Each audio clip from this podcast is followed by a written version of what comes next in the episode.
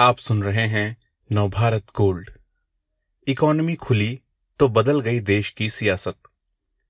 तीस साल पहले उठाए गए ऐतिहासिक कदमों का बड़ा असर देश की सियासत पर पड़ा। रेणुका बिष्ट और जिबी कट्ट कायम।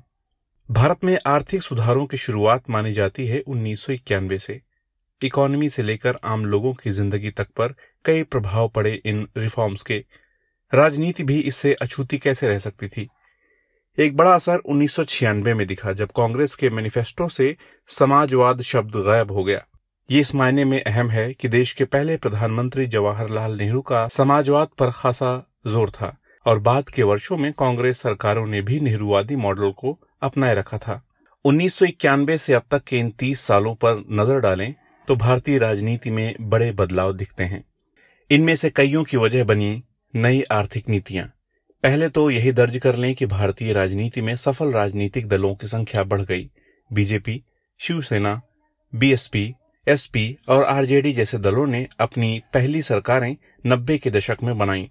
उन्नीस सौ इक्यानबे से उन्नीस सौ छियानबे के बीच लोकसभा में पार्टियों की संख्या 25 से बढ़कर 40 हो गई।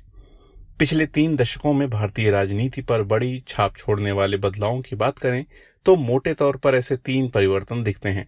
इनमें से एक है मुख्यमंत्रियों का बढ़ता कद और वैश्विक मंच पर उनकी उपस्थिति। दरअसल, आर्थिक उदारीकरण ने मुख्यमंत्रियों को मौका दिया कि वे खुद को इंडस्ट्री के दोस्त के रूप में पेश करें। आंकड़े गवाह हैं कि उन्नीस से 2001 के बीच कई राज्यों ने जितना इन्वेस्टमेंट जुटाया, उतना तो एक दशक पहले पूरे भारत ने भी नहीं जुटाया था। उन्नीस सौ इक्यासी से उन्नीस सौ इक्यानवे के बीच भारत में कुल तेरह अरब रुपए का एफडीआई आया। लेकिन उन्नीस सौ इक्यानवे से 2001 के बीच राजस्थान में 25 अरब रुपए के एफडीआई को मंजूरी दी गई।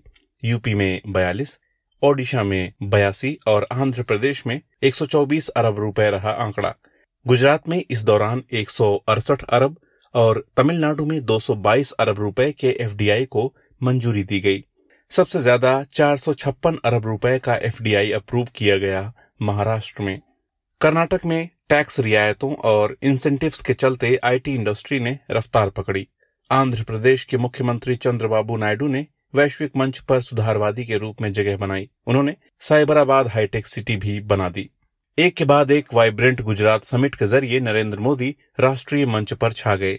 उन्नीस से पहले के दौर में कोई भी मुख्यमंत्री ऐसा नहीं कर पाता। आज विपक्ष के जो ताकतवर मुख्यमंत्री हैं उनके उभार के पीछे भी काफ़ी हद तक तीस साल पहले के वे बदलाव ही हैं। उन्नीस सौ इक्यानवे के बाद कई क्षेत्रों में भारत का एकाधिकार भी खत्म हुआ। सरकारी कंपनियों का दबदबा घटा तो छत्तीसगढ़ और झारखंड के मुख्यमंत्रियों को विकास कार्य बढ़ाने में सहूलियत हुई। मसलन, उन्नीस सौ नब्बे इक्यानवे के बजट में ओडिशा ने भारत सरकार की ओर से निकाले जाने वाले खनिजों से महज आठ करोड़ रुपए की रॉयल्टी मिलने की उम्मीद की थी। वहीं 2019-20 में माइनिंग से ओडिशा का राजस्व रहा ग्यारह हज़ार करोड़ रुपए, यानी उसके कुल नॉन टैक्स रेवेन्यू का पचहत्तर फ़ीसदी। उन्नीस सौ नब्बे इक्यानवे में ये तीन फ़ीसदी से नीचे था। उन्नीस सौ नब्बे इक्यानवे में महाराष्ट्र, उत्तर प्रदेश, बंगाल, अविभाजित आंध्र प्रदेश और तमिलनाडु जैसे राज्य अर्थव्यवस्था के लिहाज से बड़े थे। 2018-19 में लेकिन ये क्रम बदल गया। महाराष्ट्र अव्वल हो गया, उसके बाद उत्तर प्रदेश, तमिलनाडु, कर्नाटक और गुजरात का नंबर रहा। प्रति व्यक्ति आमदनी के लिहाज से देखें तो उन्नीस सौ में दिल्ली, पंजाब, महाराष्ट्र, हरियाणा और गुजरात आगे थे, लेकिन 2018-19 आते आते तस्वीर बदल गई। पंजाब, महाराष्ट्र और गुजरात पीछे छूट गए। कर्नाटक, तेलंगाना और केरल ने ऊपर जगह बना ली। पंजाब का पीछे छूटना बताता है कि खेतीबाड़ी के मामले में सुधार नहीं करने का कैसा असर पड़ सकता है। अगर आप उत्तर प्रदेश की विशाल आबादी और दिल्ली का हाल देखें तो साफ़ पता चलता है कि पश्चिमी और दक्षिणी भारत ने देश के उत्तरी और पूर्वी हिस्सों को पीछे छोड़ दिया है। उन्नीस सौ इकहत्तर में चुनावों के बाद लोक नीति सीएसडीएस ने एक सर्वे किया। उसमें एक सवाल ये भी था कि देश के सामने कौन सी बड़ी समस्याएँ हैं। 25 फ़ीसदी लोगों ने कहा कि खाने और कपड़े की दिक्कत सबसे ज़्यादा है। 2019 आते आते पिक्चर बदल गई। ऐसे ही सर्वे में महज ज़ीरो दशमलव तीन फ़ीसदी लोगों ने कहा कि खाने पीने की तंगी सबसे बड़ी दिक्कत है। अब सबसे बड़ा मसला है नौकरियों की तंगी, बेरोजगारी। एक और बड़ा बदलाव दिखता है बैंकिंग से जुड़ी सोच के बारे में। उन्नीस सौ इकहत्तर में हुए सर्वे में 25 फ़ीसदी लोगों ने बैंकों के राष्ट्रीयकरण को सबसे अच्छा कदम बताया था। लेकिन आज तो केंद्रीय वित्त सचिव बड़े आराम से कह सकते हैं कि आने वाले दिनों में गिनती के ही सरकारी बैंक बचेंगे। राजनीति पर असर की बात करें तो नब्बे का दशक पहला ऐसा दशक था जब दलितों की बड़ी आबादी ने खुलकर वोट दिया, खासतौर से उत्तर भारत में। इससे पता चलता है कि राजनीतिक और आर्थिक रूप से मजबूती का मामला किस तरह एक दूसरे से गुथा हुआ है। अनारक्षित और आरक्षित निर्वाचन क्षेत्रों में मतदान प्रतिशत का अंतर तो घटा ही, कई सामाजिक समूहों की वोटिंग में भी बढ़ोतरी दिखी। उन्नीस सौ इक्यानबे में महिलाओं और पुरुषों के मतदान प्रतिशत में बड़ा अंतर था, लेकिन अब मामला लगभग बराबरी पर है। साफ़ है कि इन समूहों का मतदान प्रतिशत बढ़ने से उनके मुद्दों पर फोकस भी बढ़ा है। मिडिल क्लास की बात करें तो पिछले पाँच वर्षों में खुद को मिडिल क्लास बताने वाले वोटरों की तादाद बढ़ी है। पहले जहाँ 24 फ़ीसदी वोटर खुद को मिडिल क्लास वाला बताते थे, अब इनका आंकड़ा छप्पन फ़ीसदी का है। वहीं एसोसिएशन फॉर डेमोक्रेटिक रिफॉर्म्स का अनुमान है कि लोकसभा में करोड़पति सांसदों की हिस्सेदारी अट्ठासी फ़ीसदी तक हो गई है।